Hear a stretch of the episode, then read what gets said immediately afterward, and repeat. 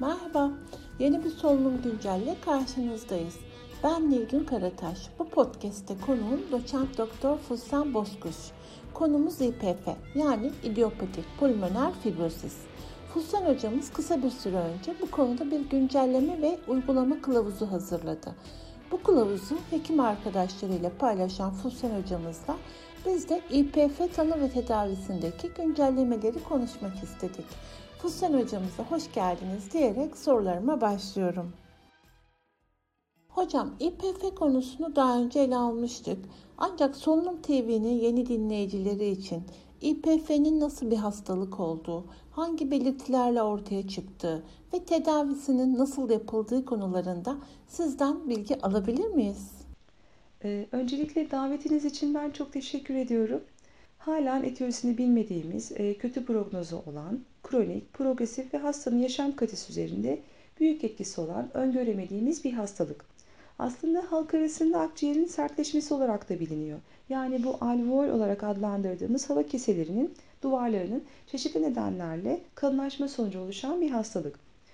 E, bu kalınlaşmayı yapan neden nedir tam olarak bilmiyoruz ama hastalığın gelişiminde rol oynadığını düşündüğümüz bazı risk faktörleri var. Bunlar sigara içilmesi, ileri yaş, erkek cinsiyet, genetik mutasyonlar, çevresel veya mesleksel bazı maruziyetler, e, kronik mikroaspirasyon, viral ve bakteriyel enfeksiyonlar e, yer alabiliyor. Peki hastalar e, bize nasıl belirtilerle geliyor? Aslında e, en önemli belirti belki de eforla ortaya çıkan nefes darlığı. Başlangıçta eforla ortaya çıkan nefes darlığı hastalık ilerledikçe efordan bağımsız hale gelmeye başlıyor ve hastalığın en büyük yakınması bu oluyor. E, bunun dışında ikinci en önemli, en sık gördüğümüz öksürük. Hastalarımız uzun süreli kontrol edemedikleri, şiddetli olabilen, ağrıya, halsizliğe ve nefes alamamaya yol açan öksürük nöbetleri tanımlıyor. Ee, İPF akciğerleri sınırlı bir hastalık olduğu için ateş ve diğer sistemlerle ilgili yakınmaları çok fazla beklemiyoruz. Eğer bu bulgular varsa İPF dışı olasılıkları destekliyor. Altta yatan bir bağ doku hastalığı ya da kronik hipersensite pneumonisi gibi İPF ile karışabilen hastalıklara yönelik sorgulama yapmak gerekiyor. Ee, çünkü İPF diyebilmek için bütün bu hastalıkların dışlanması gerekiyor. Tabii ki sigara kullanımı, çevresel ve mesleksel maruziyet öyküsü, ilaç kullanımı ve kapsamlı bir aile öyküsü sormak gerekiyor. Bütün bunlarla beraber hastaların muayenesini çoğu zaman hatta daha belirtilerin çıkmadığı zamanda bile duyabileceğimiz Wake olarak adlandırdığımız muayene bulgusu bu hastalığın erken tanısında da çok değerli bir bulgu. Bu yüzden bunu da göz önünde bulundurmak gerekiyor. Tadı koymak için tabii ki laboratuvar inceleme yapıyoruz. E, bu daha çok böyle bağ doku hastalıklarının ayrı tanısını yapmak için. E, bunun dışında biz bazı hastalıklarda e, hastalığın erken tanısı olsun, prognozun belirlenmesi olsun ya da tedavi yanıtın izlenmesinde böyle yararlanabildiğimiz biyobeliteçler var. Fakat İPF için rutin klinik pratikte uygulayabileceğimiz bir biyobeliteç maalesef yok. Bu nedenle kan tetkiklerinden çok da fazla yararlanamıyoruz. En önemli tanısal tetkiklerimiz arasında radyoloji yer alıyor. Kuşku duyduğumuz her hastada akciğerin yüksek çözünürlüklü bilgisayar tomografisini çekmek gerekir. Çünkü tomografideki bulgular İPF tanısının temelini oluşturuyor. Ee, sadece bu bulgular yeterli mi? Aslında bazı durumlarda radyolojinin her zaman tanıyı desteklemediğini görüyoruz ve ayrı tanı için bronkoskopi ile bronkoalveoler lavaj ya da biyopsiye başvurabiliyoruz. Bütün bu tetkiklerin sonuçlarını değerlendirirken de hem ulusal hem uluslararası kılavuzlar, belirli kanıtlar ve öneriler ışığında biz hekimlere hastalarımızın doğru tanıyı koymasında tanısal algoritmalarda yardımcı oluyor. Ee, doğru tanıyı koyduğumuz andan itibaren hastamız için aslında erken dönemde e, tedavi takip planı yapmak gerekiyor. Bu hastalığın tedavisi nasıl dersek, yani hastanın hastalıktan tamamen kurtulması mümkün mü? Ne yazık ki bu hastalık için mümkün değil. Günümüzde gerçek anlamda bir tedavisi maalesef yok. Fakat son yıllarda bilimsel kanıtlar bu akciğer parenkimindeki fibrozun ilerlemesini engelleyen ve akciğer kapasitesi kaybını yavaşlatmada iki ilacın etkinliğini göstererek hastalığın bakış açısını değiştirdi. Fakat e, bu umut verici tedavilere rağmen hala karmaşık ve kapsamlı bir yaklaşımla tedavi edilemez de bir hastalık olmaya devam ediyor. Bu nedenle e, İPF tedavisinin amacı sağ kalımın iyileştirilmesi. E, İPF yönetimine bütüncül bir yaklaşım gerekiyor ve tedavinin tüm yönlerini kapsamak gerekiyor. Bunlar neler diyecek olursak aslında öncelikle hastaların ihtiyaçlarını değerlendirilmesi, e, hastalığa ilişkin eğitim yoluyla hastaların desteklenmesi gerekiyor.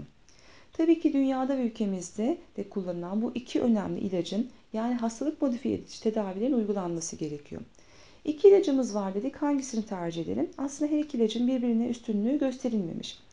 Bu ilaçlardan biriyle tedavi altındaki hastalarda eğer etki elde edemediysek ya da başa çıkamadığımız bir yan etki ortaya çıktıysa bu iki ilaç arasında tedavi geçişleri yapabiliyoruz. E, hastalığın kendisi kadar aynı zamanda komplikasyonları ve komorbiditeleri de olduğu için e, bunları yönetmek de gerekiyor. Ve bunları yönetmenin yanı sıra mutlaka bir konforlu bakım sunmak gerekiyor.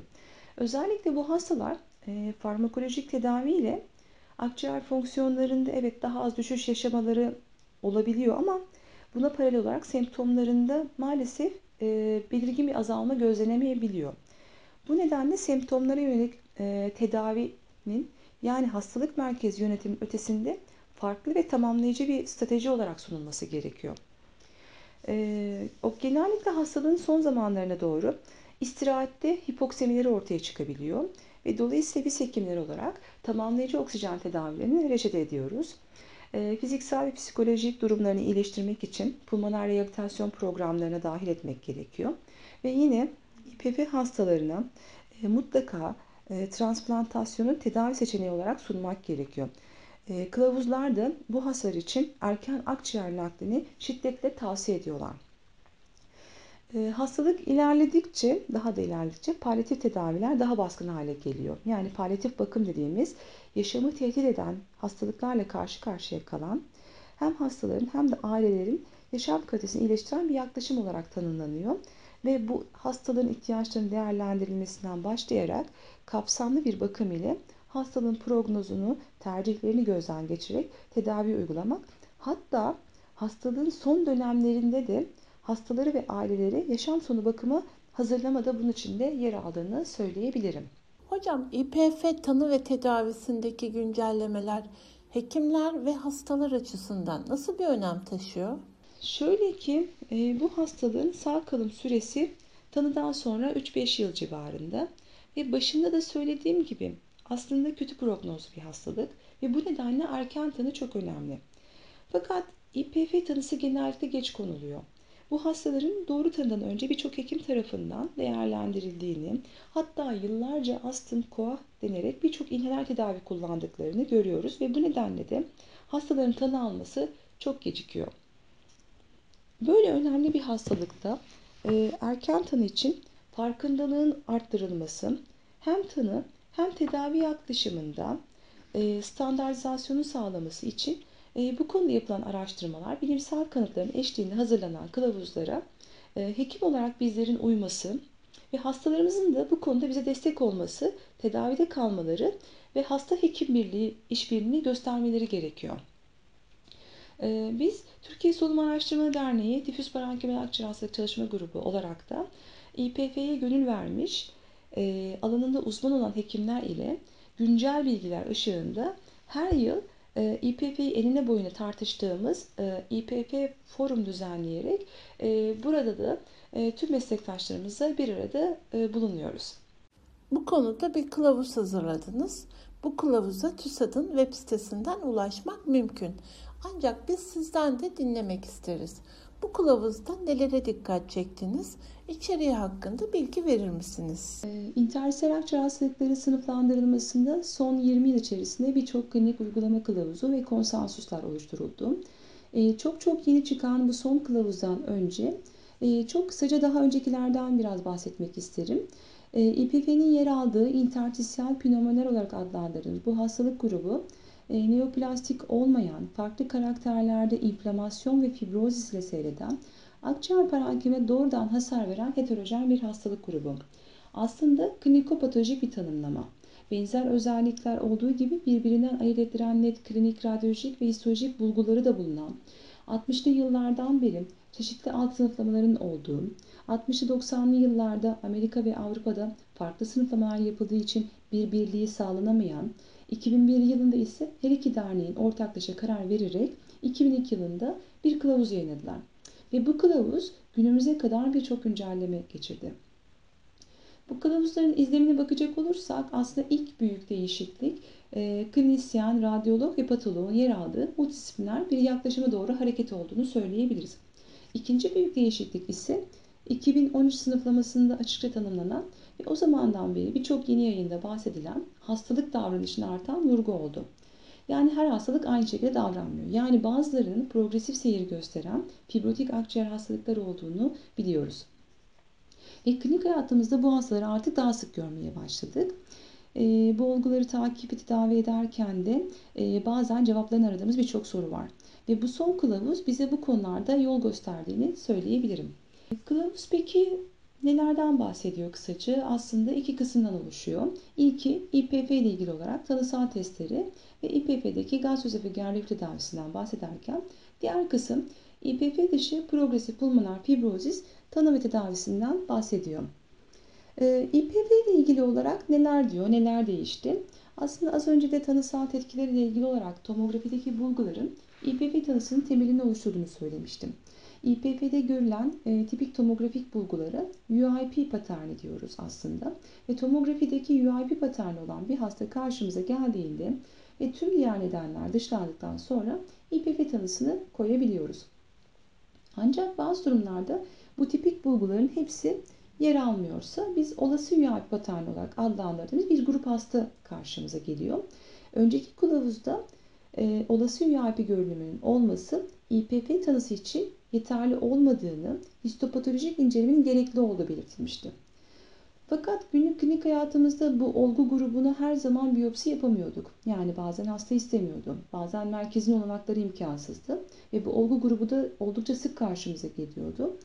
E, bu nedenle bu son kılavuz özellikle tanıda radyolojik olarak kesin ve olası UIP paterni olan hastalarda multidisipliner değerlendirme ile İPV tanısının konulabileceğini belirtmiş.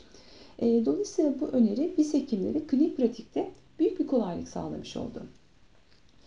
E, bunun dışında radyolojik olarak yani belirsiz ve alternatif tanı düşünülmesi gereken olgular da varsa bu olguları da bronkaalveoler lavaş ve biyopsi ile tanının netleştirilmesi önerilmiş. Burada özellikle biyopsi derken e, cerrahi akciğer biyopsi ve transbronşiyal kriyobiyopsi karşılaştırılmış ve kriyobiyopsiye bu kılavuzda daha net yer verilmiş ve cerrahi akciğer biyopsiye alternatif olarak sunulabileceği belirtilmiş. Yine İPF hastalarında solunumsal bulguları iyileştirmek için antiasit kullanımı ya da antireflü cerrahisinin önerilmediği belirtilmiş ve e, eğer İPF ile birlikte gastroesofagel reflü semptomları ve hastalığı varsa bu olgularda uygun olabileceği söylenmiş. E, kılavuzun ikinci kısmı e, daha önce progresif fibrozal intersel akciğer hastalığı olarak tanımlanan durumun progresif pulmoner fibrozis ismiyle kullanılması önerilmiş. E, ve bu progresif pulmoner fibrozis'in tanımı daha net yapılmış. E, bu tanıma kısaca bakacak olursak özellikle e, son bir yıl içerisinde e, semptomlarda kötüleşme olması ya da e, fonksiyonel olarak değerlendirdiğimizde fonksiyonel kötüleşme yani difüzyon ve SFT'de bir kötüleşme ya da radyolojik kötüleşme. Bu üç durumda ikisinin olması durumunda progresif pulmoner fibrozis tanısı konulabileceği belirtilmiş. Bu kötüleşmenin net tanımları kılavuzda ayrıntılı olarak yer alıyor ve bütün bu bilgileri sitemizden ee, genç akademisyenler, uluslararası rehberler kısmından tüm meslektaşlarımız rahatlıkla ulaşabilirler. Ee, bu olguların tedavisinde e, fibrotik intersel akciğer için verilen e, standart tedavi yanısı olanlarda nintedanib önerilirken yine e, progresif pulmoner fibroz ilerleyen İPF dışı akciğer hastalarının spesifik tiplerinin tedavisinde de nintedanib ile ilgili olarak ileri araştırma yapılması öneriliyor. E, pirfenidol kullanalım mı? Aslında bununla ilgili soruları da e, yine ileri araştırmalar yapılması gerektiği belirtiliyor. E, sonuç olarak e, bu kılavuza kısaca baktığımızda e, yer alan soruların e, kanıta dayalı dereceli önerilerle yanıtlandığını ve yeni kanıtlarda yayınlandıkça yeniden gözden geçirilmesi gerektiği belirtilmiş. Hocam merak eden dinleyicilerimiz olacaktır. İPF'den korunmak mümkün mü? Bunun için neler yapmalıyız? Aslında başında da söylediğim gibi zor bir hastalık. E, yönetimi de oldukça zor. Bu nedenle korunmak için neler yapılabilir sorusu hastalarımız için ve aile bireyleri için de önemli bir soru. E, bu hastalığın adından da anlaşıldığı gibi idiopatik demek nedeni bilinmeyen demek. Ve biz nedeni bilinmeyen bir hastalık ile mücadele ediyoruz. Dolayısıyla neye karşı korunacağımızı tam bilmiyoruz. Ama tabii ki hastalığın gelişiminde rol aldığını düşündüğümüz bazı risk faktörleri var. Bunlar sigara içimi, çevresel veya mesleksel maruziyetler gibi. Belki bu konularda önerilerde ve desteklerde bulunabiliriz. Ancak hastalığın ortaya çıkmasında genetik etkenler de söz konusu. Bu nedenle en önemlisi bu hastalığın erken aşama tanımlanması ve tedavinin mutlaka tüm yönlerini kapsayacak şekilde her İPF hastasının bireysel değerlendirilmesi gerektiğini düşünüyorum. E, sonuç olarak e, hastalığın ilerlemesi ister hızlı ister yavaş olsun İPF'nin yönetimi zor. Çünkü hastaların bireysel ihtiyaçları değişken ve hastalığın seyri boyunca da değişiyor. Tedavi yönetimi e, çok kapsamlı bir şekilde düzenli değerlendirmelerle farmakolojik ve non farmakolojik e, tedavi stratejilerine uygulanması gerekiyor. Semptomların üzerinde ayrıca durmak, yaşam kalitesini iyileştirmek ve palyatif bakımında erken bir şekilde entegre etmek gerekiyor. Teşekkür ediyorum. Bu yayınımıza katılan ve bizleri İPF konusunda bilgilendiren Fulsan hocamıza çok teşekkür ederiz. Yeni bir solunum güncelde yepyeni bir konuyla buluşmak üzere. Hoşçakalın.